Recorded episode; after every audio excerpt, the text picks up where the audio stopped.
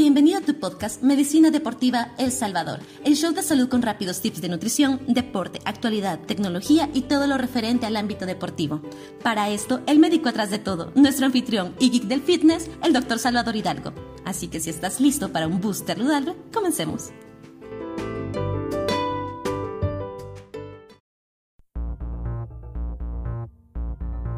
Hola chicos, ya tenemos aquí otro episodio del podcast Entrenamiento HIT. Soy Andrés y espero que todos estén en muy buena forma.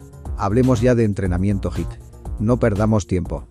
Si hablamos de modas o tendencias en el mundo del fitness es casi obligatorio que nos paremos a hablar del entrenamiento HIT.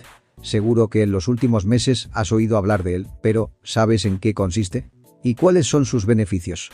Empezaremos diciendo que el término HIIT proviene del concepto de entrenamiento interválico de alta intensidad.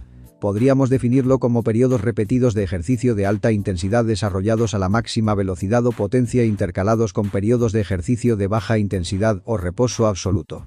El HIIT es aplicable a diferentes actividades como bicicleta, pesas rusas, cinta, entrenamiento en suspensión, etc., y permite ir variando los ejercicios, los tiempos de descanso y actividad. Eso sí, algo que notarás sea cual sea tu actividad, es que el entrenamiento HIIT es muy concentrado durante el tiempo que dura la sesión, por lo que aprovecharás los minutos al máximo. Además, por lo que respeta a sus beneficios, el entrenamiento HIIT supone un trabajo más exigente para las capacidades cardiorrespiratorias, mejorando nuestra resistencia de forma notable. Cabe señalar también que este tipo de entrenamiento es perfecto para aquellas personas que cuentan con un tiempo limitado, ya que en sesiones de 45 minutos o una hora se concentra todo el trabajo.